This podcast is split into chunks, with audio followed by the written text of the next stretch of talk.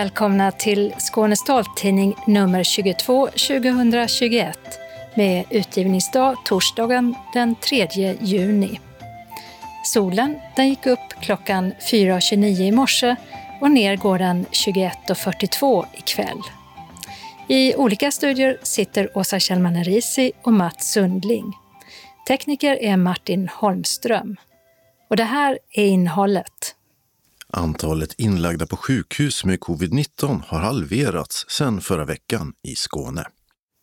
Många ögonsjuksköterskor har slutat på SUS när coronavården blev för belastande. Men läget ser ändå mycket bättre ut nu, säger chefen för ögonsjukvården på Skånes universitetssjukhus. Synskadade Mackan Andersson är rädd för att gå ut på stan efter senaste fallet över elsparkcykel som resulterade i både avslitet muskelfäste och skador på senor. Ny forskning i Frankrike ger hopp om att kunna få tillbaka delar av synen. Bra rehabilitering och mycket stöd från omgivningen. Men det är ingen idé att gå ut utan ledsagare bland korna på trasiga byvägar. Vi får en titt på hur livet kan te sig för synskadade i Belarus. Lite besviken, men mest nöjd med utbildningen. Milla Särne i Kävlinge tar studenten efter en annorlunda gymnasietid.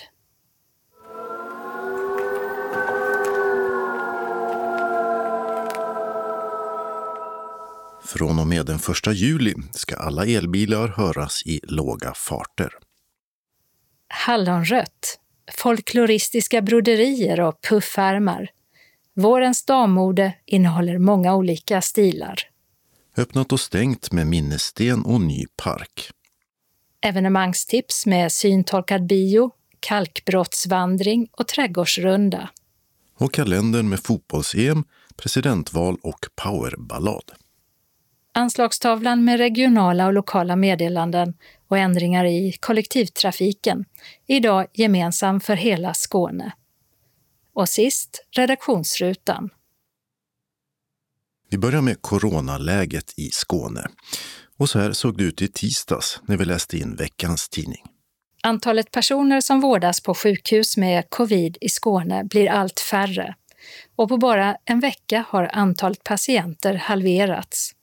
Det innebär en situation liknande den i oktober förra året innan den andra vågen bröt ut. En bidragande orsak är att allt fler blivit vaccinerade. Drygt 42 procent av alla vuxna i Skåne har fått åtminstone en spruta vaccin medan drygt 16 procent är fullvaccinerade. Och bland den första gruppen i fas 4, 50 till 59-åringarna, har tre av tio fått sin första spruta. Det finns 16 olika platser i Skåne som man kan få sin vaccination på nu. Och I mitten av juni räknar regionen med att alla 175 000 som ingår i denna stora grupp ska ha kunnat boka en tid. Och då ska det också finnas 60 olika vaccinationsställen öppna i regionen. Den initiala målgruppen var alltför stor i relation till den mängd vaccin vi hade att tillgå. Men det lättar nu och alla kommer att kunna få en tid. Vi tänker också snäva in åldersintervallerna framöver, sa Per Hagstam, vaccinationssamordnare i Region Skåne, i ett pressmeddelande häromdagen.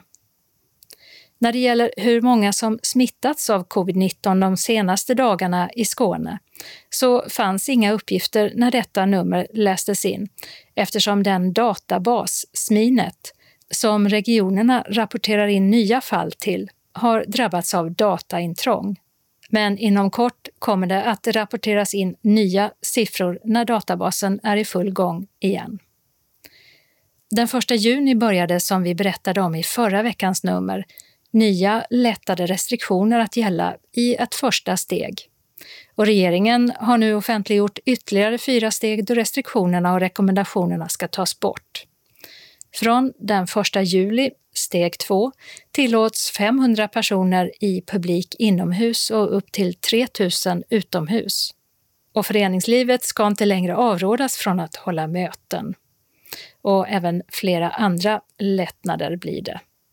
Steg 3 gäller från 15 juli och handlar bland annat om lättnader i kollektivtrafiken, som att till exempel rekommendationen om munskydd tas bort. Sen finns det också steg 4 som planeras någon gång i september med ytterligare lättnader som till exempel att fler än fyra får sitta vid samma bord på serveringsställen.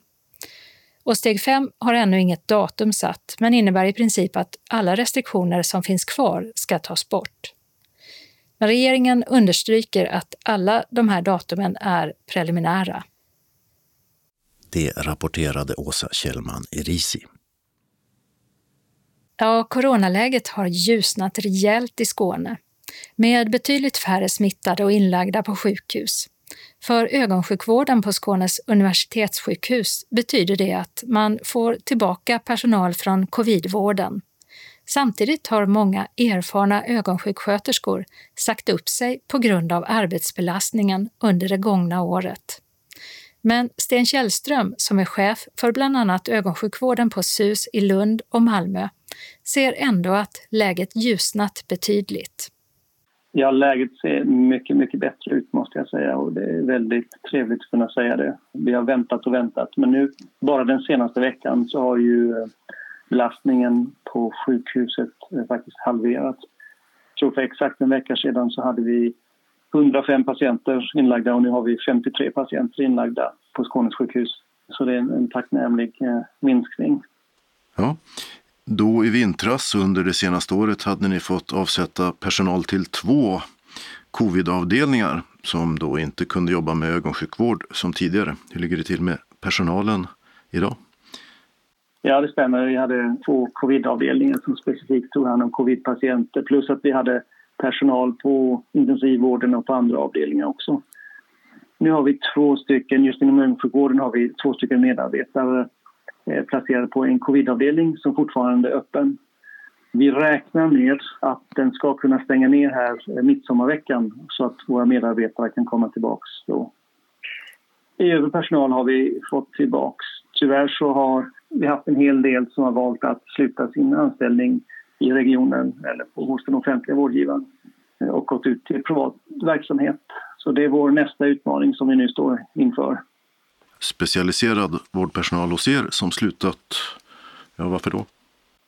Ja, det har varit en stor belastning och man har inte kunnat arbeta med just det som man är specialist på utan man har fått uh, hålla på med uh, allmän uh, coronavård.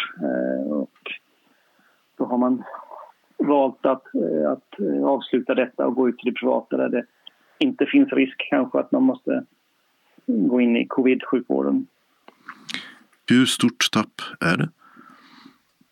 Ja, eh, det är ett stort tapp faktiskt. Speciellt i Malmö är vårt stora tapp där vi har tappat kanske sex av våra duktiga ögonsköterskor. Så sex av 12, 13, 14 stycken så det, det, är ett stort tapp. Sen har vi ju arbetat med att rekrytera under tiden men eh, våra nya medarbetare de är inte riktigt eh, lika erfarna som vår gamla personal. Så vi har tappat lite kompetens under den här tiden också. Ja, vad betyder det då för er verksamhet och patientmottagning och operationer och liknande? Ja, vi får ju anpassa oss nu här och försöka eh, hanka oss fram här och utbilda vår personal så fort som möjligt. Så Eh, vi kommer fortfarande kunna bedriva bra ögonsjukvård eh, men vi kommer...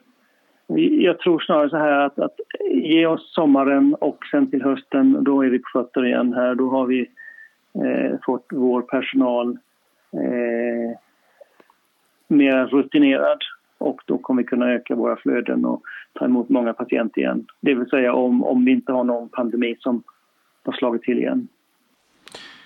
Hur mycket patienter kan ni ta emot då? I vintras så var ju läget att allt som kunde vänta fick vänta medan akuta patienter släpptes fram och fick komma till. Hur ser ni på det idag? I Skåne har vi ju egentligen bara haft en stor våg. I hela Sverige så har man haft tre olika coronavågor. Eh, vi har haft en stor våg som var just i julas, strax före jul och sen så in i januari månad och då var vi verkligen ner i eh, bara det du sa, den här vården som absolut måste ske som gjordes nu. Eh, under resterande tiden så har vi ju upprätthållit ganska mycket av vården. Eh, 2019 så gjorde vi 108 000 besök inom ögonsjukvården på SUS och eh, 2020 så gjorde vi 91 000 besök. Så det är trots allt ganska många besök som vi har genomfört. Ganska många patienter som har kommit till ögonsjukvården. Eh, men just den, den värsta perioden var ju då eh, i november, december, januari och februari. Du har tidigare nämnt att ni rekommenderar patienter att vända sig till privata om ni inte har möjlighet att ta emot dem snabbt. Men att det är ni som sköter operationer och liknande. Hur går det med det för er del? Ja, det stämmer. Vi har ju vårdval i Skåne och vårdvalen omfattar omfattar en del operationer men inte de mindre operationerna. Inom vårdvalet så är det, finns det diabetes och grönstarr och, och makuladegeneration också. Eh, och jag tycker definitivt att man kan vända sig till eh, de privata om man upplever att det tar alldeles för lång tid. Eh, det finns ingen anledning till att, att vänta i onödan. Eh, men vi, vi kommer att kalla er så småningom, eller kommer att kalla alla patienter så småningom. Eh, jag skulle uppmana också som hör detta, om de är patienter i det privata, att höra av sig till oss och säga eh, att vi avbokar den tiden hos oss så att vi inte dubbelbokar. För det belastar systemet väldigt mycket också. Mm. Operationer som ju just är er specialitet, ja. hur går det med dem?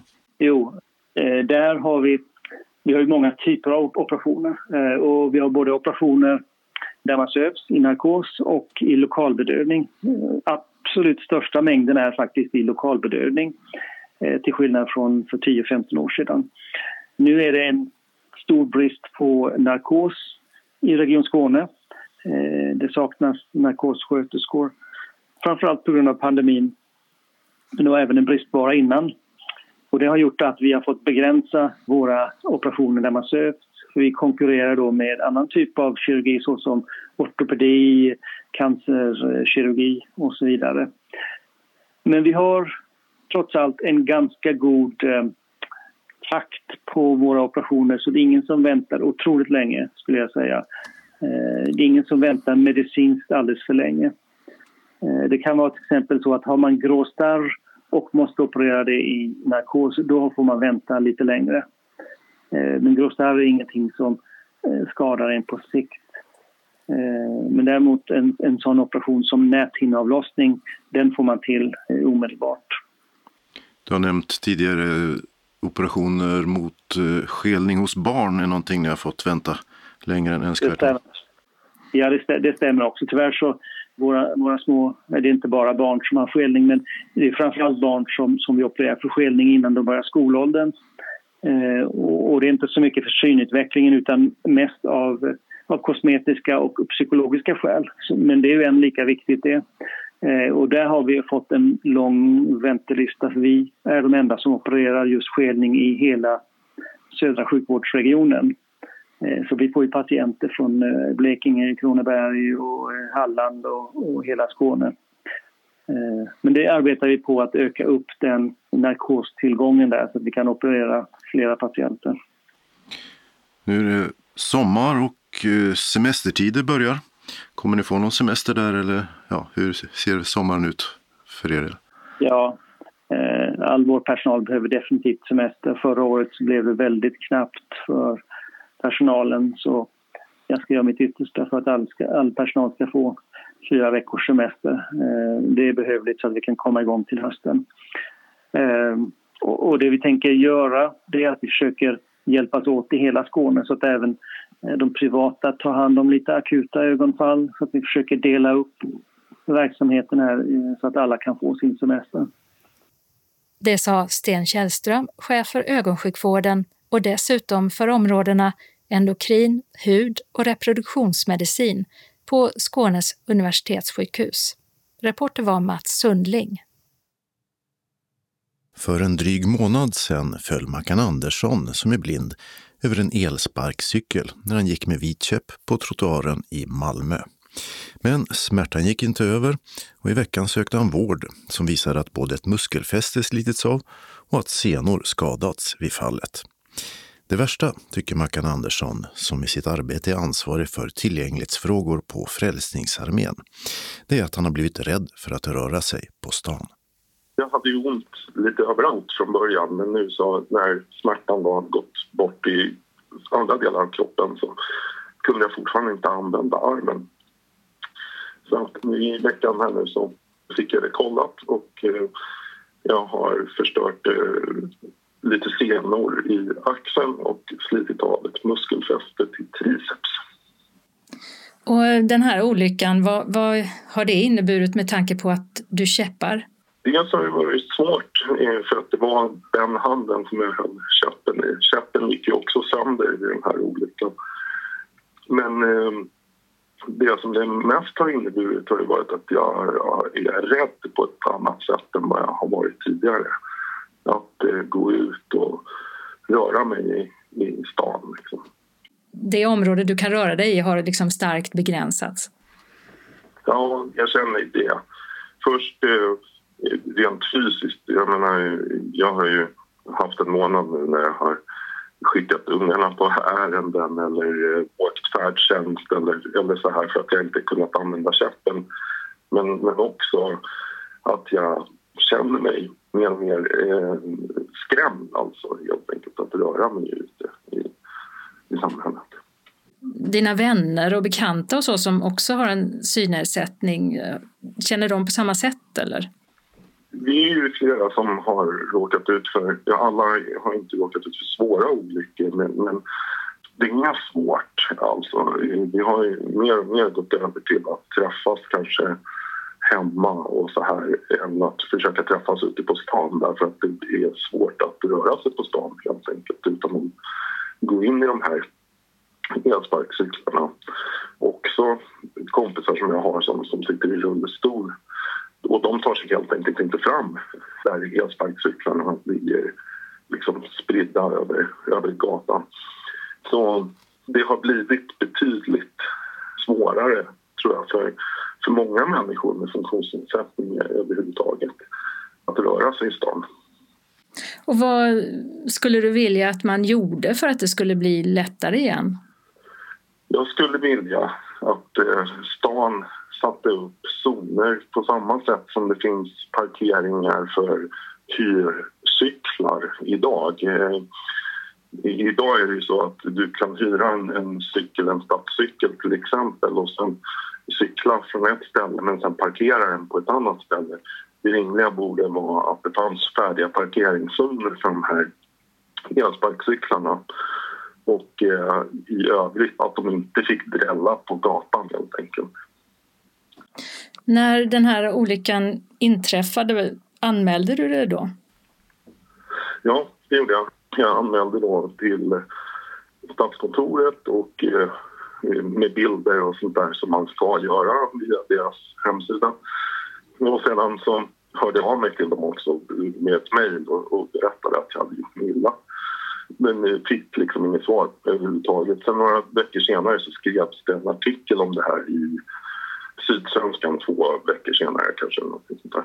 Och då hörde man av sig från gatukontoret med eh, bara typ nu, nu har cykeln blivit flyttad på. Eh, så. så i övrigt så har jag inte haft någon kontakt egentligen med, med gatukontoret. Jag eh, fortsätter att anmäla felparkerade cyklar men, men det hjälper liksom inte så mycket. Och har du börjat kunna käppa igen eller är du fortfarande besvärad av armen? Jag går ju i sjukgymnastik nu och den hjälper bra. Eh, så att nu kan jag käppa igen. Men däremot, vad jag är, är ju att jag är, jag är fortfarande rädd. Jag tänker hela tiden att det hade räckt med att jag hade slagit huvudet i, i styret när jag eh, ramlade. Då hade det varit slut istället. Det går absolut att slå ihjäl sig på de här sakerna. Det sa Mackan Andersson som flera gånger tidigare ramlat över felparkerade elsparkcyklar. Reporter var Åsa Kjellman Erisi. Forskare i Frankrike har kommit fram till en metod där en blind man med RP fick tillbaka delar av synen trots sin ärftliga obotliga näthinnesjukdom. Studien publicerades i den vetenskapliga tidskriften Nature Medicine. och går ut på att en ljuskänslig gen från algprotein injiceras i ögat, så kallad optogenetik, samtidigt som ögat utsätts för ljusstimulering, skriver Svenska Dagbladet.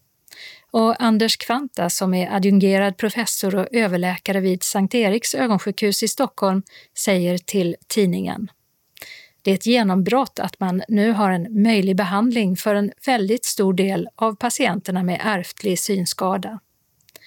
Mannen som fick behandlingen hade i stort sett inga synceller, tappar och stavar som reagerar på ljus kvar. Men forskarna lyckades få ögats så kallade ganglieceller, som överför informationen från syncellerna till synnerven, att reagera direkt på ljus.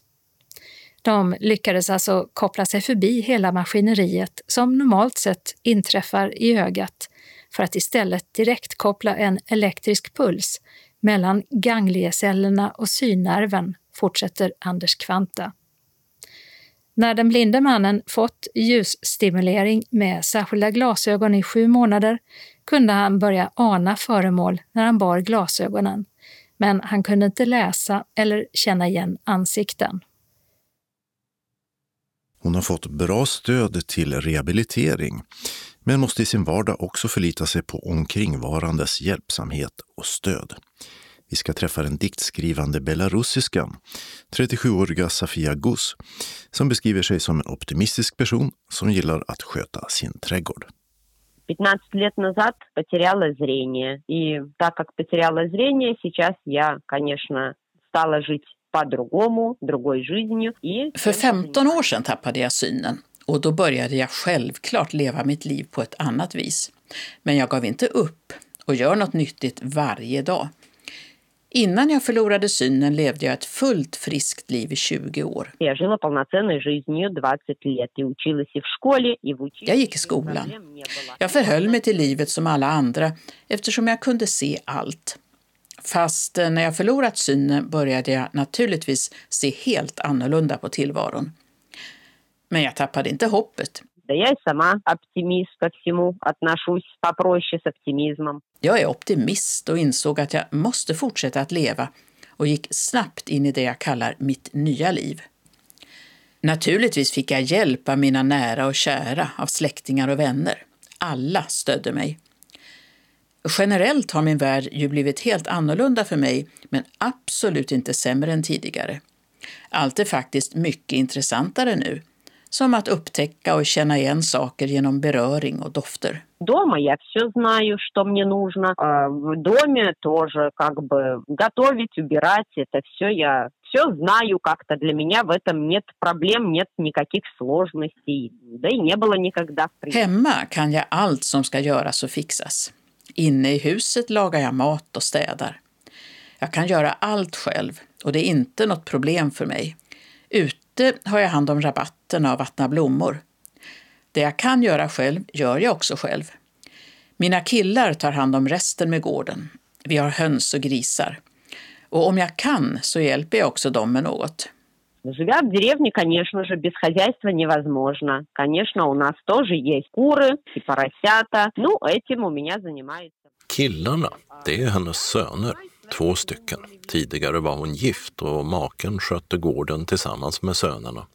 Men i början av året blev hon änka och får nu hjälp med en del saker via ett dagcenter. Sofia berättar om att hon förlorade synen, dock utan att nämna av vilken anledning.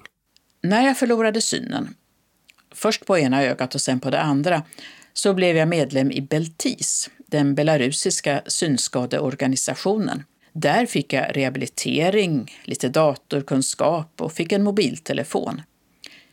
Jag blev medlem både lokalt och regionalt och började delta i tävlingar.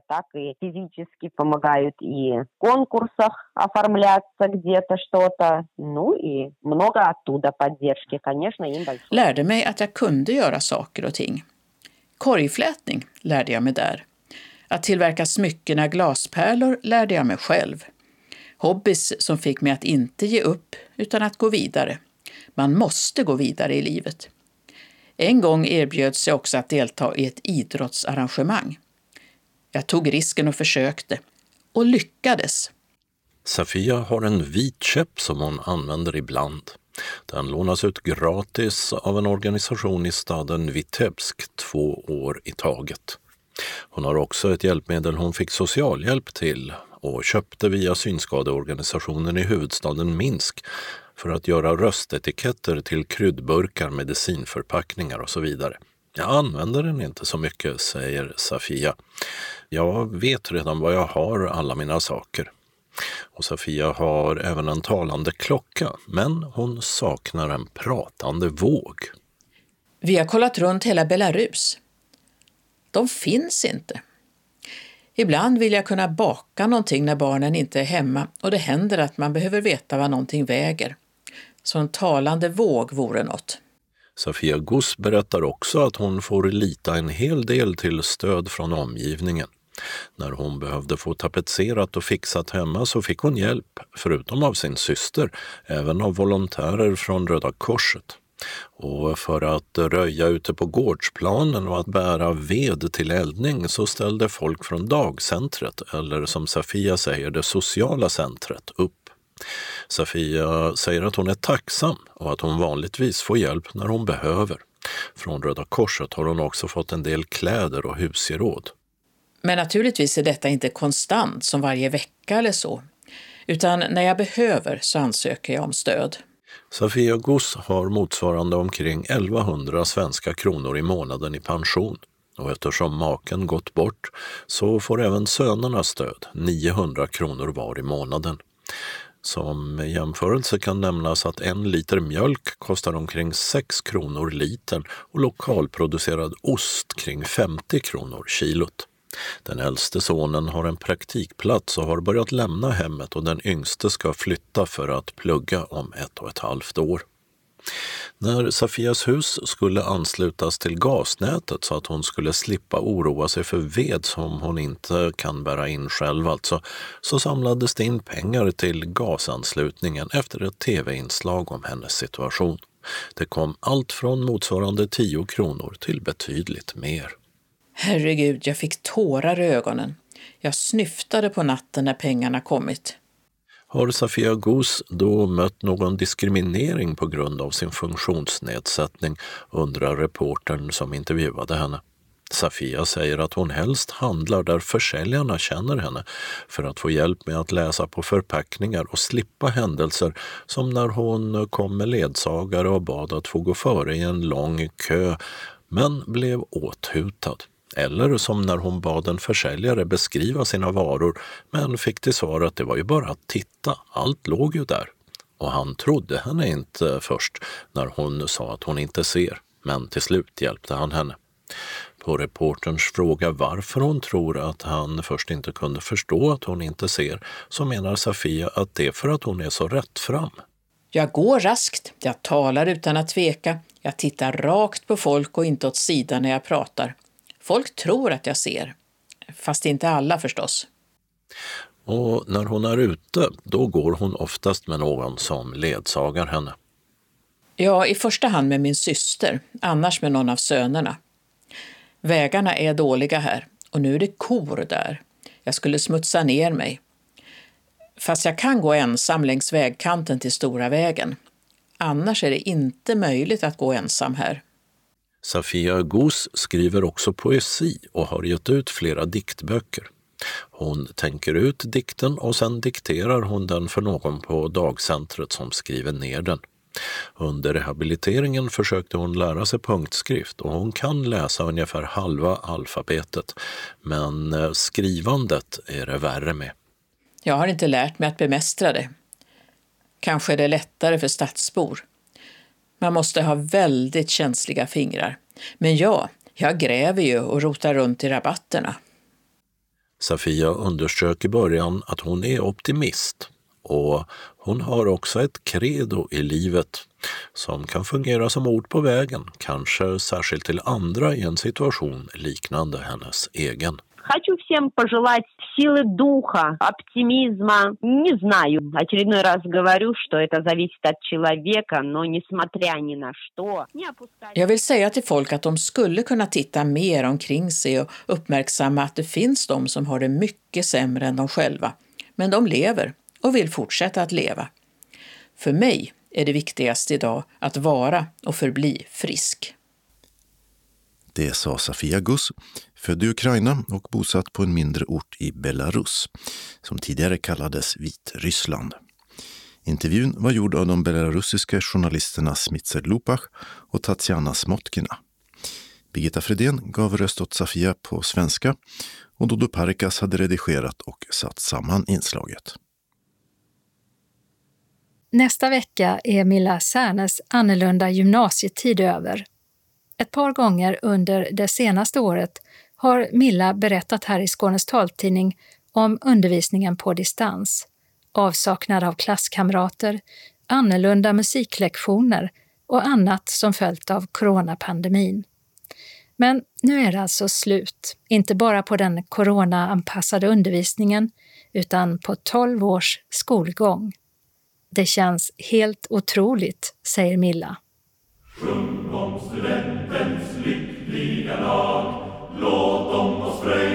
i ungdomens vår Alltså när jag var åtta år så kommer jag ihåg att då sa jag till en vikarie för min assistent att ah, jag slutar inte grundskolan förrän jag slutar nian. Det är jättelångt till det så hur ska jag orka? Och hon försökte väl trösta mig. Hon sa väl det men det, du kommer orka. Men det, jag, jag trodde inte på henne. Men alltså nu är det tre år sedan jag gick ut grundskolan och jag, eh, nu i juni så går jag ut gymnasiet också. Din eh, gymnasietid har ju blivit ganska så annorlunda än vad du hade tänkt dig när du började gymnasiet. Med... Ja, det kan man säga. Hur ser du på det då? jag eh, är ändå lite besviken kanske. Men det, alltså jag är inte så, vad ska man säga, skärrad över det sådär utan jag tycker bara att det, åh, nej, det var lite tråkigt att, att det skulle behöva bli så här. Nej, men min syster som är tre år äldre än mig, hon, hon kunde ju ta en vanlig student. Hon, hon behövde inte gå på distans eller sådär. Och då kan man ju kanske vara lite avundsjuk på henne men nej, det är ingenting jag tänker så mycket på längre. För man har ju typ vant sig lite nu. Nu har det ju varit i ett år. Så. Corona och sådär. Känner du att du har fått en utbildning du ska ha trots allt? Ja, det tycker jag. Det tycker jag. Jag har ju fått hålla på med musik som jag tycker så mycket om. Nu när jag går i trean så har jag hunnit spela en del i ensemble trots att vi har haft mycket distans så har vi ändå lyckats eh, sätta oss tillsammans och spela. Och, eh, och vi, jag har kunnat sjunga i kör. Och, så jag, jag tycker ändå det har, ja, jag har fått en bra utbildning. Och nu ska ni alltså sluta, ta examen. Och då vet ju du från din systers tid hur det brukar gå till. Men hur, hur kommer det att gå till nu för dig och dina klasskompisar? Alltså när 01 tog studenten, alltså eh, förra sommaren, då var det ju en som sprang ut i taget. Jag vet inte om det kommer bli så i år. För alltså i år så är väl kanske, då kanske man har lättat lite på det men jag, jag, jag vet faktiskt inte. Det, det är väldigt osäkert, verkar det som. När vi pratas vid är det alltså oklart hur det blir med utspring på skolgården. Men det är ju annat också som förknippas med examensfirandet. Studentbalen hölls till exempel dagen innan restaurangrestriktionerna lättades i veckan och champagnefrukosten ska bli av. Champagnefrukost kommer vi ha. Det hade dock inte min mamma. Och hon tog inte studenten i en pandemi men det var bara att hennes, hennes lärare ville inte ha champagnefrukost så de fick ha grötfrukost utan champagne. Så ni har lite tur i alla fall då? Ja. ja. Men sånt här som att åka, åka flak och så, det får ni inte göra? Nej. Alltså jag, jag kunde inte brytt mig mindre. Det hade säkert varit jätteroligt men det är ingenting jag liksom tänker på. Nu väntar sommarlovet, det allra sista sommarlovet. Det här blir det sista sommarlovet. Så nu måste jag ju, jag vet inte vad, vad, vad man gör på, på ett sista sommarlov. Jag har ju liksom inte riktigt anmält mig till att vara på så mycket liksom aktiviteter online eller fysiskt liksom utan jag kommer nog åka omkring, gå omkring i skogen lite kanske sådär. Sånt är ju trevligt. Och, och sen, eh, sen ska jag till, till Folkis i, i höst. Folkhögskola? Ja, jag ska gå på äh, låtskrivarlinjen i Eslöv. Så det är musik som, som ska bli ditt liv? Ja, ja. alltså jag, jag måste nog ha en plan B och plan C och plan Z. Alltså det, det, blir, det blir väl... Alltså jag, jag har ju ingen aning om vad jag kommer jobba med, vad jag kommer tjäna pengar på. Men jag kommer ju alltid skriva musik och förhoppningsvis kommer jag släppa den här musiken någonstans. Men det är förmodligen inget yrke jag kommer ha utan det, kom, det kommer nog mer vara en liten vid sidan av hobby. Men jag, jag vet faktiskt inte vad jag kommer hålla på med. Du har inget drömyrke? Nej, nej. Har du och dina klasskompisar pratat någonting om det här att ni nu tar examen, har gått i gymnasiet i den här pandemitiden, om, om det kommer att påverka era möjligheter i framtiden? Det är ingenting som jag har tänkt på. Så jag, jag vet inte. Jag har inte riktigt pratat med mina klasskompisar och så om det. När jag tänkte om, om arbetsgivare kanske kommer ihåg att jaha, det var de som gick i gymnasiet då, undrar om de fick lika bra utbildning som, som de före och efter? Mm, alltså jag, jag tror att det kommer man kanske glömma bort lite. Min mamma hon gick ju till exempel eh, den sista årskursen som inte behövde göra gymnasiearbete. Mamma är född 68. 69 var, eh, var tvungna att göra gymnasiearbete. Mamma gjorde inte sitt gymnasiearbete för hon behövde inte. Så, men det har ju inte påverkat henne. I det långa loppet så gör det ingen skillnad? Jag tror inte det. Utbildningen i Eslöv, har du varit där och kollat hur det är och så eller? Nej, det har jag inte. Men du har kommit in, du vet att du ska gå där? Uh, alltså jag får ju veta det inom två veckor sa de. Och då hoppas vi att du inte behöver plocka fram någon ja. B-plan. ja, nej herregud. För att jag har ju tyvärr, alltså det, det har ju gått lite sådär med de andra skolorna och så har det inte blivit av att jag har ansökt och så har det gått ut eh, ansökningsdatumet där och så ja, det blev till slut så att jag bara ansökte till en folkhögskola och en linje och det var kanske inte så bra. För då, om jag inte kommer in där, då blir jag ju tyvärr en soffpotatis. Sa Milla Särne i Kävlinge som hoppas på ett liv med musiken i framtiden. Reporter var Birgitta Fredén. Och på vår hemsida ligger länkar till tidigare intervjuer med Milla Särne. Den 1 juli i år började det nya EU-direktivet om elbilars ljud att gälla. Det innebär att alla nya elbilar måste ge ifrån sig ett varnande ljud när de framförs i upp till 20 kilometer i timmen. Så här kommer Volvos nya eldrivna lastbilar att låta.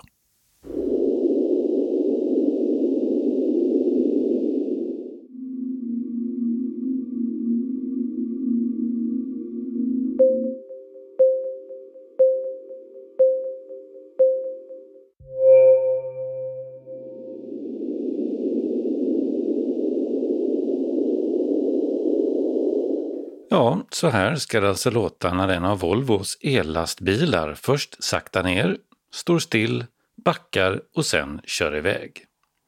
Och liknande ljud kommer att finnas för alla elbilar upp till 20 km i timmen. Toyotas hybridbilar kan låta så här när de backar och sen kör iväg.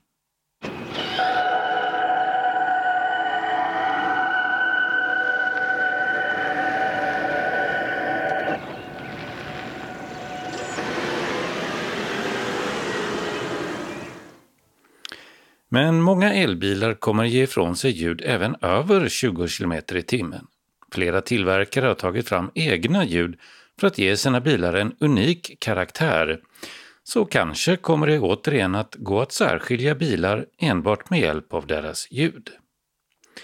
Jaguars elektriska I-Pace låter så här när den först accelererar och sen saktar ner.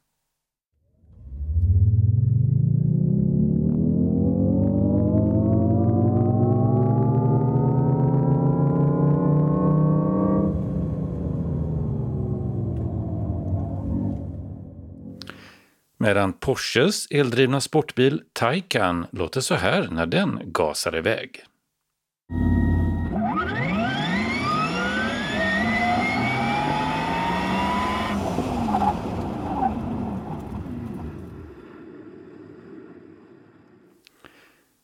BMW har anlitat den kände filmkompositören Hans Zimmer som gjort musiken till storfilmer som Rain Man, Da Vinci-koden och Lejonkungen bland annat. Så här låter en i3-bil som först backar några meter och sen kör framåt igen.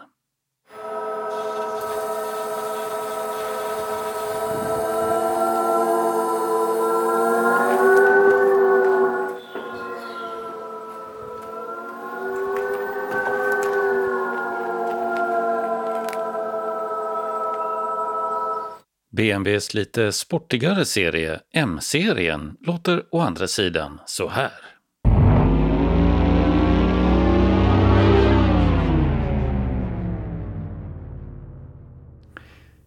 Det är inte bara bilar som omfattas av de nya reglerna. Även eldrivna motorcyklar behöver ge ljud ifrån sig. Legendariska Harley Davidson har tagit fram en eldriven MC kallad Live Wire och så här låter den när man vrider på gashandtaget.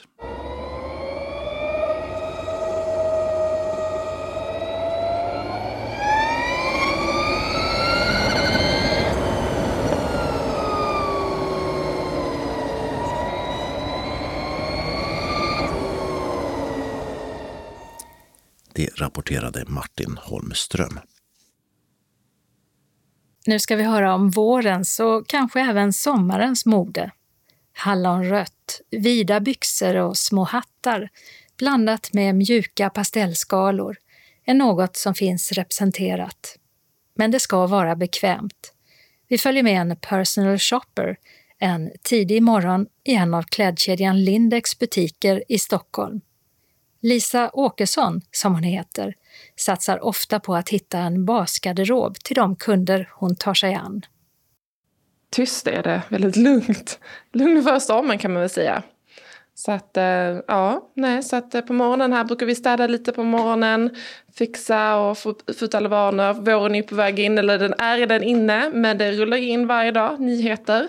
Så att, eh, ska det upp och ut i butiken.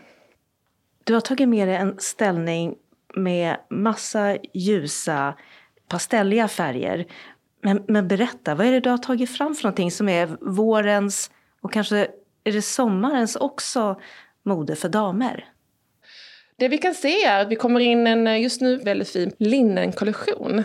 En superhärlig, man ser lite dovare färger i linnen då, i liksom naturfärger, men även med inblick av pastellfärger, som hallonrött, orange kommer in väldigt mycket också. Eh, och jag har ju hängt det här på hästen precis som jag gör för kunden. Jag träffar ju kunden innan, skräddarsyr mötet med kunden, vad, vad kunden vill ha. Och jag har också en egen tanke att hjälpa kunden att bygga upp en basgarderob. Många kunder kommer och vet inte riktigt vad de vill. De tror att de, ja, men de ska ha fina plagg men de vet inte hur man ska kombinera in det i garderoben. Utan då måste man börja på liksom första steget och då är det att hitta basplaggen. Vad man passar i, hitta kundens stil eh, favoritfärger, favoritplaggen och så börjar man bearbeta därifrån. Något som vi ser väldigt mycket är ju sätten. Och jag rekommenderar ju alltid kunden att köpa ett set. Det är väldigt användbart, väldigt hållbart. Och nu ser vi då sätten i tunnare tyg. Här har vi ett viskos. Eh, viskos blommigt tyg. Det är en svart bakgrund med stor storblommor på. Och blommorna är en, ska man säga en vaniljfärg kanske till och med. Som är med lite grön extrakt i, gult, lite, vad ska man säga, senapsgult kan man säga det i. I den här, som, i och med att det är en svart bakgrund. Då blir det en väldigt snygg kontrast med de här ljusa blommorna. Med en resår i midjan så att det ska bli väldigt bekvämt, för det vill vi ha nu. Den är väldigt tunn, skön, den är croppad, att den är lite, lite kortare, vilket också är väldigt trendigt. Och till har vi då en omlottblus. Och som är ganska, vid, eller ganska djup i V-ringningen. Så är man inte riktigt bekväm med det så kan man dela till ett, liksom ett, ett litet linne under liksom med någon spets eller med någon, ta upp någon färg i tyget. Men det här är väldigt bra för du kan använda det tillsammans som ett set. Så att man kan ha liksom toppen till en byxa och byxan till en annan bastopp till exempel. Eh, något som också kommer är ju västen. Vi har sett den ganska mycket med yttervästen. Och här har vi då en, en grön, lite mörkare grön linneväst. Som är längre, lite mer tjockare i tyget. Man ser texturen, också här materialfokus på den. Väldigt snygga detaljer, så det är en omlott med en knapp. Och sen har den då ett band i midjan. Och här kan man då välja själv om man vill ha bandet och markera midjan eller om man plockar bort bandet. Många tror att bara för att det är ett band så ska jag ha bandet i. Men också något sånt som jag tipsar och inspirerar kunderna om att man, man behöver inte knäppa alla knappar. Man behöver inte ha banden på utan man kan styla och fixa själv vad som passar ut efter vad som passar sin kropp och vad man är bekväm med. Den här är ju ganska lång, alltså som en knälång klänning och ändå mm. säger du eh, väst om den. Den är längre, därav kan du ju ha bara den här om man är bekväm med det. För att slitsen på sidorna här som du säger, den är inte så hög. Så att är man inte så lång som jag då så kan man ha den här som en, en klänning också. Men också väldigt snyggt att addera till till exempel till ett par vida byxor till ett par jeans som jag har på mig till exempel. Och man, så även här har man då ett, ett basplagg som man kan addera till, till andra saker i garderoben. För det är ju det vi vill. Vi vill inte köpa på oss massa plagg som man bara kan använda till en sak. Utan man vill addera till det, man vill använda det om och om, om igen. Kombinera på olika sätt för att få med en hållbar garderob.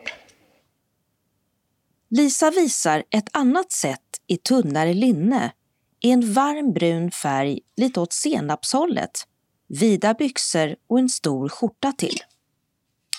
Så det är en oversized linneskjorta, så den är lite längre, den har en fallande axel, så den är helt oversized. Den har en krage, normal skjortkrage, så den är liksom ingen större krage.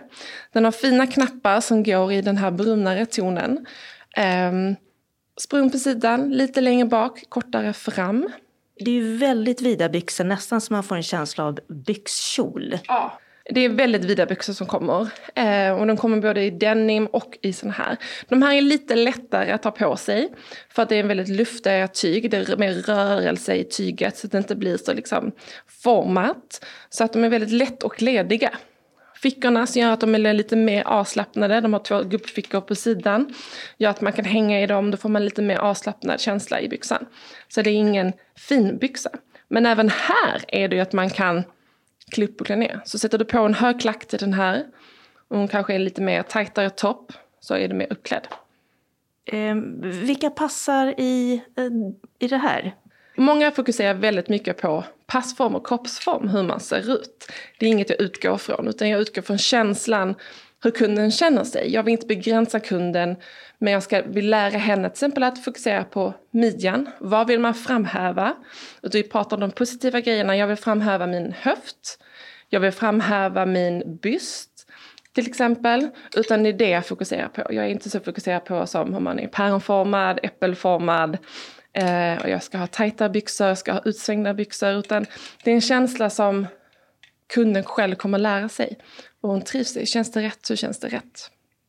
För det har man ju hört att man passar inte vissa saker och då är det ingen ens idé att, att prova det. Ja. Är, det är det inte så längre eller? Jag tycker inte att man ska begränsa. Liksom. Vi, har, vi som kvinnor har med väldigt mycket grejer där vi ska begränsa oss. Att så ska man inte göra, det här ska man inte ha på sig. Utan här ska man känna sig lätt och ledig, hitta sin egen stil, sina favoritplagg, sin favoritmodell, vad du trivs i. Och det är många som säger, ja men är man lite kurvig så ska man ha en bootcut-känsla, eller bootcut-byxa. Som är tight ner till knäna och sen går den ut sväng, Lite 70-talskänsla. Det kallas som en bootcut, att efter knät så svänger den ut. Men det är inte alla som trivs i det. Då handlar det inte om att man inte passar formen, utan det handlar om att man inte trivs i modellen. Om jag passar inte i rött för jag gjorde en färganalys för några år sedan. Samma sak där. Eller jag kan inte ha pastellfärger för att jag är höst eller vår. Samma sak där, då begränsar man sig. Utan man ska prova plaggen. Det handlar om mycket nyanser, det handlar om passform på plagget. Väldigt mycket. Något annat som kommer är broderier. På en stor krämvit, lite folkloristisk tunika finns svarta, lite större broderier vid ärmsluten och runt halsringningen. Förutom naturjordfärgerna ser jag också en hallonröd, lite löst stickad kortärmad tröja Även en syrenlila stickat linne ser nästan virkat ut. Nu tar hon fram en kombination med en svart kort ärmlös blus med vid lite djupare ringning runt halsen och till det ett par högmidjade klarorangea vida linnebyxor. En kort topp med en high waist byxa till så man inte ser för mycket mage om man inte är bekväm med det jag kanske är då lite så här, mm. det, det, här med mage liksom. Ja. Att det är en kort, eh, alltså den där slutar ju liksom vid magen i en stark kontrast svart och så har man orange. Så det blir väldigt tydligt med överdel och underdel. Och, och jag som är lite kort då, då tänker jag så här, men det kan inte jag ha. Det, det liksom skär av på mitten på något sätt. Även där har man ju byggt upp en begränsning vad man passar i och inte passar i. Men här handlar det om att prova sig fram. Det finns så mycket modeller, det finns så mycket material. Materialet och liksom tyget gör väldigt mycket hur det faller på en också. Om det är en resår, man kanske ska ha med en gylf och med en knapp istället, då sitter det mycket snyggare över rumpan till exempel. Att även där ta sig tiden att hitta en bra modell. Och det har ju vi här, vi har ju en ett namn på alla våra byxor. Sen när vi väl har tagit dig tiden, du har provat tio olika varianter, nu vet du att men den här är min modell. Oavsett säsong, oavsett färg eller mönster så vet du att den kommer passa dig. Det här är din modell. Och så gäller liksom alla våra byxor, allt som jeans till vanliga kostymbyxor. Så att man lätt kan komma tillbaka och hitta det plagget och spara tid. Att hitta en balans mellan det stora lösa och det tajtare är viktigt, säger Lisa, när man kombinerar över och underdel. Tajt byxa, stor pösig, oversized topp. Eller tvärtom. Då har man ett par pösiga byxor med en tajt topp till. För att inte få att det ska bli för mycket. Men du har en mössa där? Ja, här har vi en bucket hat som det kallas. Det här är också en väldigt trendigt eh, ass som kommer till. Ass en liksom accessoarer. Det är en vit, lite tjockare eh, bomullshatt. Eh, som en liten, ja, som man kan vika, vad ska man säga, en liten fiskarhatt. Som är eh, ett perfekt att det till. Perfekt för att skydda sig från sommaren också, från solen. Och man blir trendig. Och hur eh, tänker du kring det här med ålder? Kunderna som jag har på personal shoppingen här i, i vår butik är ju alla åldrar. Allt från den som är 30 upp till den som är 60 plus. Så att där går jag också ut efter liksom hur kunden ser ut. Vi kan, alla har vi olika stilar. Man kan ha samma stil som man är 65 som man är 30. Det är liksom, man får utgå lite från vad vem kunden är. Vad kunden har för eh, trend, liksom medvetenhet också. Men absolut, klänningen, den här fiskarhatten och ett par byxor under hade jag absolut kunnat ta någon som är mycket äldre. Absolut. Är era kunder då mellan 30 och 60? Om man är 70, 80 då? Kanske till och med äldre än det? Det är väldigt brett. Väldigt unga, från tonårstjejer upp till ja, till och med 80 plus. Vi har även 90-åringar som kommer in här och handlar våra kläder.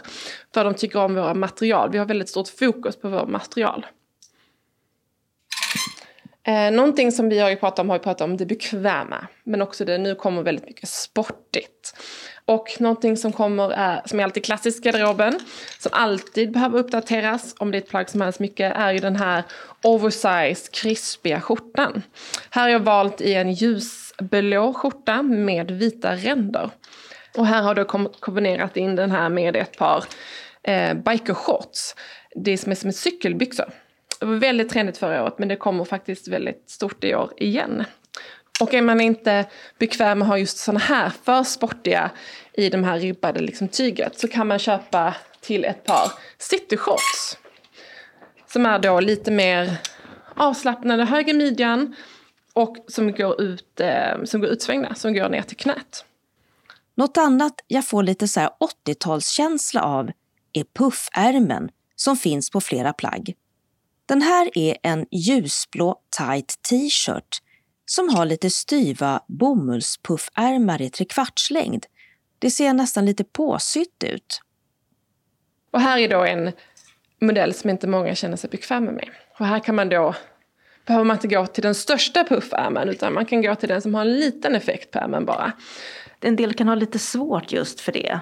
Ja, för att man är inte bekväm i det. Man är väldigt bekväm med att ha, eller van, jag skulle säga det är en vana att ha plagg. Man är van att kanske ha en vanlig t-shirt och då när det tillkommer den här liksom stora puffärmen äh, vet man inte riktigt hur man ska styla eller vad man ska göra. Och då kanske det är bra att ha ett steg i taget. Du kanske inte behöver börja med den här stora puffärmen äh, som ger stor volym. Utan man börjar med något plagg som är lite, har en liten mer effekt. Alltså man liksom övar in lite i det man bär. Men har du någon sån här tanke att få kvinnor att våga mer? Jag har mer tanke att de ska våga för sin egen skull. Att bli bekväma. Att många kvinnor som jag träffar här i butiken är, eh, tycker det är väldigt jobbigt. De har en väldigt jobbig relation till kläder och vad de ska ha och stil. Och väldigt stor osäkerhet i sig själva. Så för mig är liksom att bygga upp kvinnorna till deras egna självförtroende. Att tro på sig själva och liksom känna sig bekväma. Liksom att ja, men det här sitter faktiskt väldigt snyggt på mig. Jag fokuserar på liksom att man liksom har en snygg byst. Liksom. Men då jobbar vi på det. Liksom. Man bygger upp det som man ser det positivt. Det är det jag tycker är härligt. Det sa Lisa Åkesson, personal shopper, och det var Läns och riksnytts reporter Aziza Dawadi som hade träffat henne. Öppnat och stängt. I Lund har träffpunkterna för seniorer öppnat igen efter sin pandemistängning. Än så länge blir det dock bara utomhusaktiviteter på vissa bestämda tider. Det gäller Laurentiegatan, Linnero och Möllaregården samt Dalby och Genarp medan Arkivgatans träffpunkt fortsätter hålla stängt eftersom de saknar uteplats. I Tomelilla har ett nytt lärcentrum öppnat med adress Torget 11. Här ska vuxenstuderande som kanske har svårt att få ro hemma kunna komma och studera i en lugn miljö. På plats finns också specialpedagoger som kan hjälpa till att förklara. Åtminstone till årsskiftet ska möjligheten finnas kvar. I Trelleborg har en hudläkarmottagning öppnat på Nygatan 32, Trelleborgs hudläkargrupp. Kliniken har avtal med Region Skåne och kommer att arbeta med medicinska och kosmetiska behandlingar. Malmö har fått en ny park. Den ligger i det förutvarande Kockumsområdet som numera heter Varvsstaden. Namnet är Nils Holmströms plats efter en tidigare varvs-VD och den järnvägsräls som finns på platsen har försetts med flyttbara parkbänkar på hjul. I Ystad på Anna Linds plats vid småbåtshamnen har ett FN-monument invigts till minne av alla de som tjänstgjort under FNs flagg. Monumentet är en två ton svart sten med en inskription i guldfärg där det står I fredens tjänst, alla gav något, några gav allt. Evenemangstips. Publiktaket på kultur och sportevenemang höjdes alltså den 1 juni till 50 personer, vilket fått landets biografer att öppna upp. Filmstaden-kedjan, som varit stängd, visar nu film igen på sina biografer i Helsingborg, Kristianstad, Lund och Malmö. Svenska biokedjan, som haft öppet på helgerna, visar nu film alla dagar i veckan. Och de har biografer i Höllviken, Kristianstad, Landskrona och Trelleborg. Och bägge kedjorna visar just nu den syntolkade filmen Tove som handlar om Mumintrollens skapare Tove Jansson och hennes kärleksaffärer och konstnärliga kriser 1945. När kriget var slut och livet kunde börja. Och inspirerad av sina vänner börjar hon skriva och måla berättelsen om de stornästa trollen.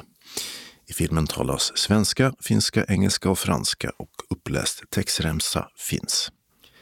Tisdag den 8 juni har åtminstone Filmstaden premiär på den syntolkade filmen The United Way som handlar om fotbollslaget Manchester United, en av de mest framgångsrika någonsin. Filmen är en krönika över klubbens historia från 1800-talet och framåt med alla trumfer och stjärnor som David Beckham. Berättad av den förre storspelaren och klubbikonen Eric Cantona. Syntolkningen och den upplästa texten kräver som alltid en smartphone och en gratisapp som till bio, Bioplay, Movietalk, Subtalk eller Voice Vision. De flera gånger framflyttade konserterna med Smokey, alltså gruppen med hits som Living Next Door to Alice, har blivit framflyttade en gång till. Konserten i Helsingborgs konserthus, som skulle varit lördag den 12 juni, ska nu bli fredag den 26 november i år, klockan 19.30. Och den på Malmö Live, söndag den 13 juni, är nu flyttad till lördag den 27 november, samma klockslag. Köpta biljetter gäller och till den tidigare utsålda kvällen i Helsingborg finns nu ett fåtal kvar. Medan de till Malmö säljs av Julius. 695 kronor kostar de på bägge ställena. Eva Rydberg och kompani meddelade i måndags att de ställer in alla friluftsföreställningar på Fredriksdalsteatern med Pang i bygget även denna sommar.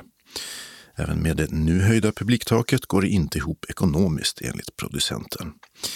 Pangebygget ska nu spelas sommaren 2022 istället. Alla köpta biljetter ska gälla på motsvarande datum då och nya biljetter mejlas ut. Mejeriet i Lund öppnar sin sommarterrass på fredag och den 16 juni börjar de med sina quizar ledda av musikern och humoristen Kristoffer Jonsson på onsdagar klockan 19.30. Dagen efter, alltså den 17 juni, börjar de med Stå upp under namnet Humorterrassen och där är programmet inte satt i talande stund. Biljetter säljs av Mejeriet och Tixter. I nordvästra Skåne är det dags för årets trädgårdsrunda, helgen den 19 och 20 juni. Mellan klockan 10 och 17 bägge dagarna finns möjlighet att besöka 70 olika trädgårdar från Landskrona i söder till Vejbystrand i norr. Många av dem är privata och besöken är i allmänhet gratis och en karta finns på plantskolor och bibliotek. Eller att ladda ner på Helsingborgs trädgårdsförenings hemsida. Det stora kalkbrottet i Limhamn i södra Malmö är vanligen stängt för besökare. Men i juni blir det några guidade turer där man kan få lära sig mer om geologin, djuren och naturen. De första är redan fullbokade, men söndag den 27 juni blir det två. Klockan 11.45 och 14 och en och en halv timme framåt över ibland brant och ojämn terräng. Kulturcentralen i Malmö släpper biljetter för 10 kronor stycket den 6 juni. Hundar får dock inte följa med på grund av naturskyddet. Samling sker vid grinden vid Hammarspark 10 minuter innan. Adressen är Limhamns kalkbrott på Kalkbrottsgatan 114 i Limhamn. Det finns tillgång till toalett, tvål och rinnande vatten före och efter vandringen. Biljettinformation. Julius har telefon 0775 700 400. Tixter 0771 47 70 70. Kulturcentralen nås på 040 10 30 20.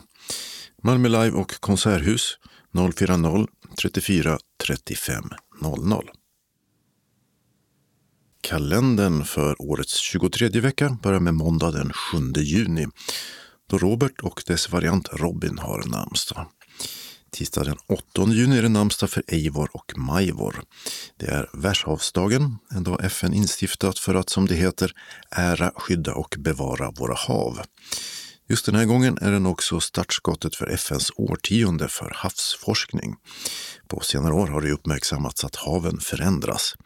De har funnits vara fulla av mikroplast samtidigt som de blir varmare, strömmarna ändras och nivåerna stiger när isar smälter. 70 år fyller Gaynor Hopkins. eller Bonnie Tyler som den Wales-födda sångerskan kallar sig. Hon är känd för sin lite raspiga röst och låtar som It's a Heartache, Lost in France och kanske först och främst Total Eclipse of the Heart, en av 80-talets mest spelade powerballader. Nothing I can do, a total eclipse of the heart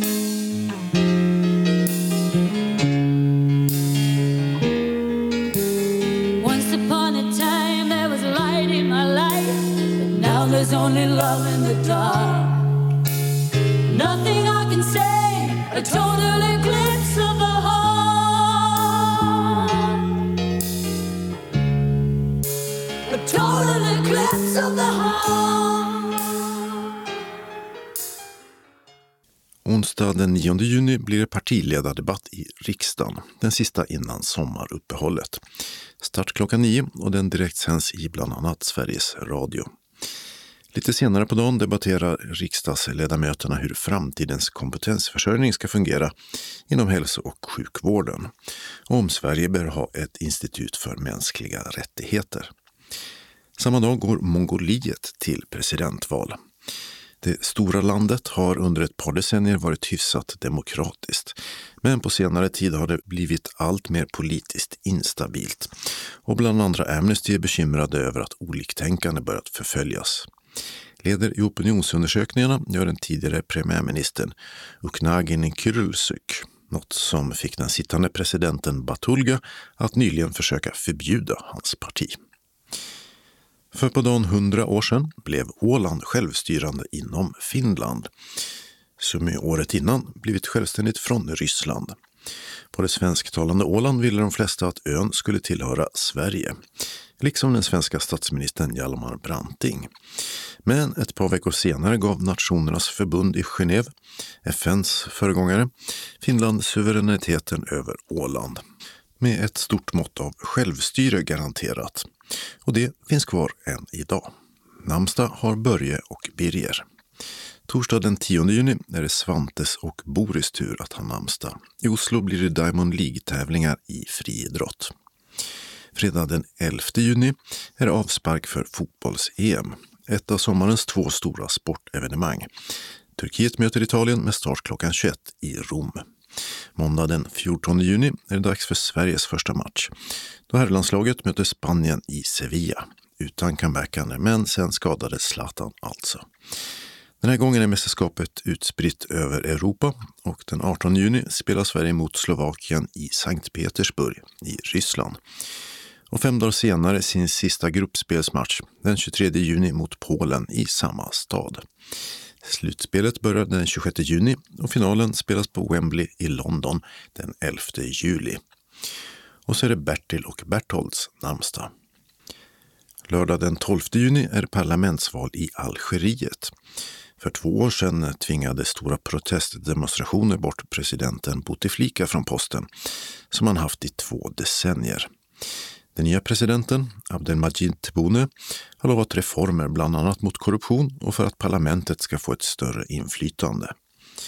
Men kritikerna menar att FLN-partiet, som styrt landet sedan självständigheten på 60-talet, och militären, som gjort detsamma, kommer att fortsätta bestämma bakom kulisserna oavsett hur valet går. Namnsdag här hemma har Eskil. Och det betyder enligt gammal sed att det var hög tid att börja så frön till rovorna. Medan regn på Eskilsdagen i Norrland ansågs förebåda skada på skörden och mer regn. Söndag den 13 juni är det kommunalval i Finland och regionalval i Frankrike. Två av de länder som olikt Sverige har olika valdagar för nationella och lokala val. I kyrkans almanacka är det den andra söndagen efter trefaldighet. Och namnsdag har alla Aino och Aina. Den regionala anslagstavlan börjar vi med ett meddelande från synenheten Vuxna om ändrade öppettider och telefontider under semesterperioden i sommar.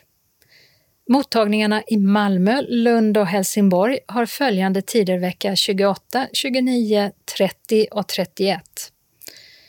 Öppet mellan 8 till 16. Telefontid mellan 8 till 15. och mottagningen i Kristianstad vecka 28 är öppettiderna mellan 8 till 16 och telefontid mellan 8 till 15. Vecka 29 och 30 är mottagningen stängd. Och vecka 31 är öppettiderna 8 till 16 och telefontid mellan 8 till 15.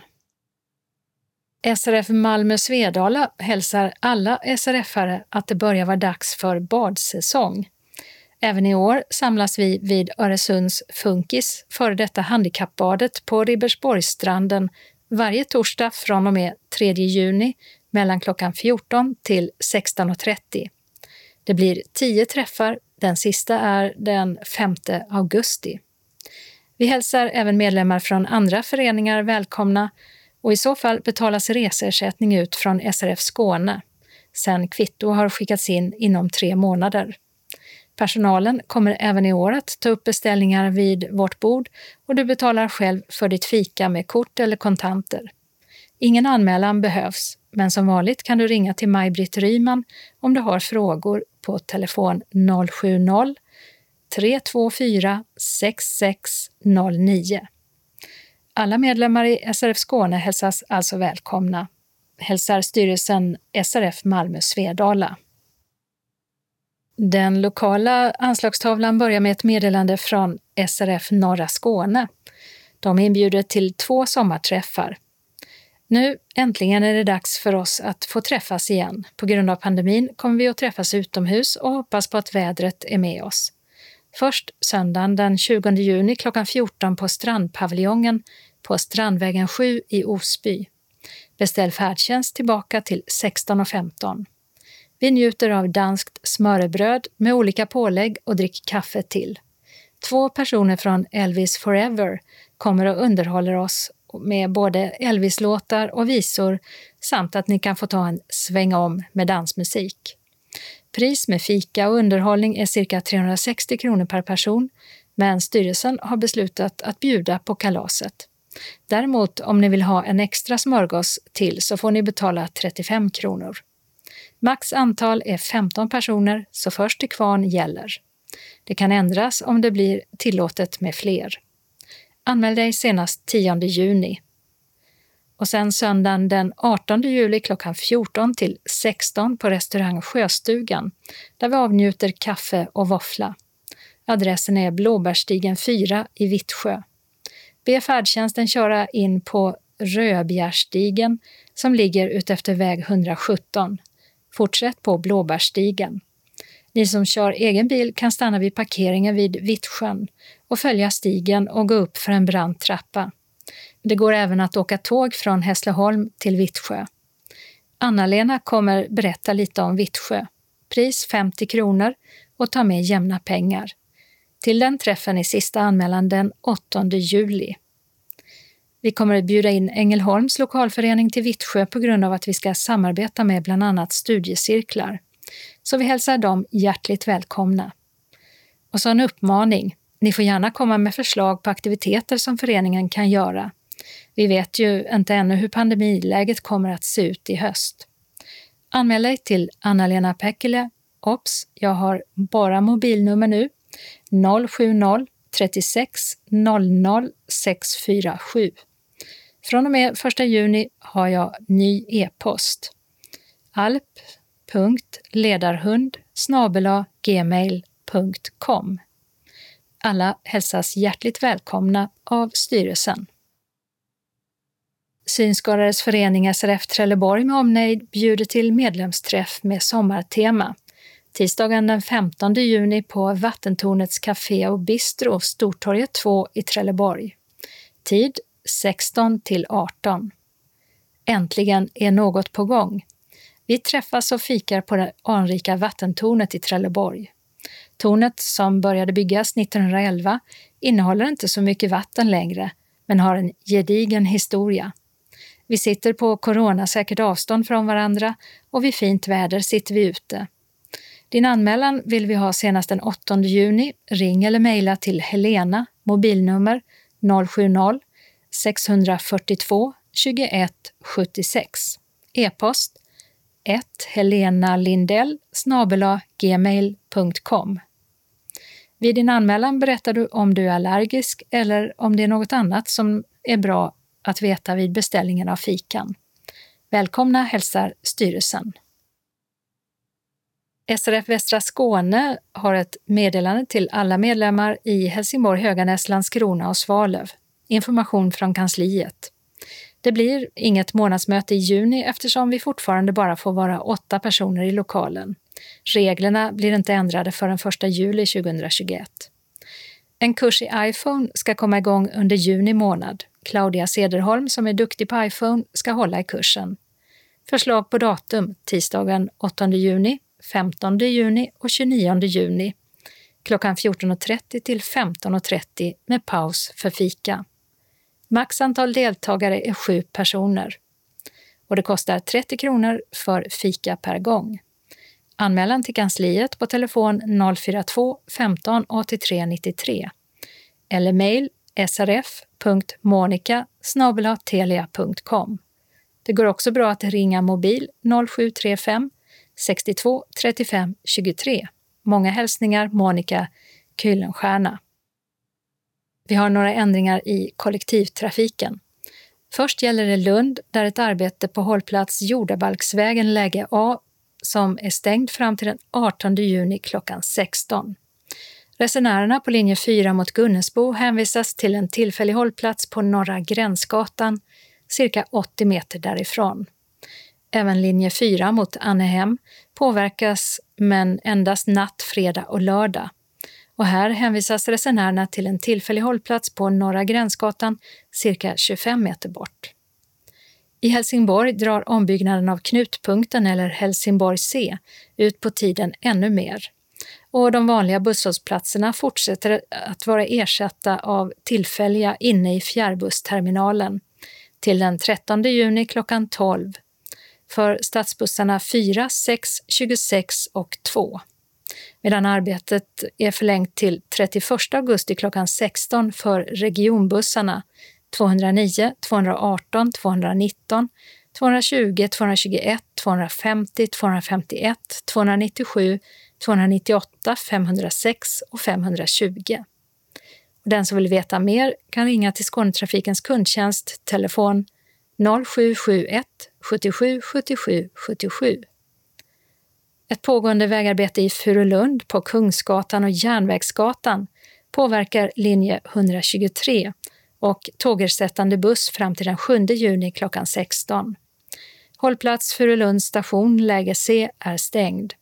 Resande med tågersättande buss för pågatåg mot Malmö hänvisas till hållplats Furulund centrum, läge A, på Kungsgatan, som är ordinarie hållplats för linje 123, cirka 100 meter norrut. Och resande med tågersättande buss för pågatåg mot Kävlinge hänvisas till hållplats Furulund centrum, läge B, på Kungsgatan, som är ordinarie hållplats för linje 123, cirka 100 meter norrut. Och i veckan börjar årets sommarbiljett som gör att man kan på ett kort resa över hela Skåne att säljas. Biljetten kostar 699 kronor och gäller för resor på bussar och tåg mellan 15 juni till 15 augusti. Sommarbiljetten kan köpas i Skånetrafikens app eller om man vill lägga den på Skånetrafikens reskort så köper man den på skanetrafiken.se eller i biljettautomater, kundcenter eller hos ombud i hela Skåne. Men fortfarande så gäller de nationella råden att man ska undvika resor med kollektivtrafiken om man har möjlighet. Och därför skriver Skånetrafiken i ett pressmeddelande att i år är sommarbiljetten främst till för de som behöver resa och inte har något annat alternativ. Och det här var allt för Skånes taltidning för den här gången. Men vi är tillbaka med ett nytt nummer om en vecka, torsdagen den 10 juni. Skånes taltidning ges ut av Region Skånes psykiatri och habiliteringsförvaltning. Ansvarig utgivare är Martin Holmström. Postadress Jörgen Ankersgatan 12, 211 45 Malmö. Telefon 040-673 0970. E-post Skanes taltidning snabela skane.se och hemsida skanestaltidning.se. Observera att CD-skivorna inte ska skickas tillbaka till oss. Såväl skivor som kuvert kan läggas i brännbara sopor när ni inte längre vill ha dem. Vi hörs igen. Hej då!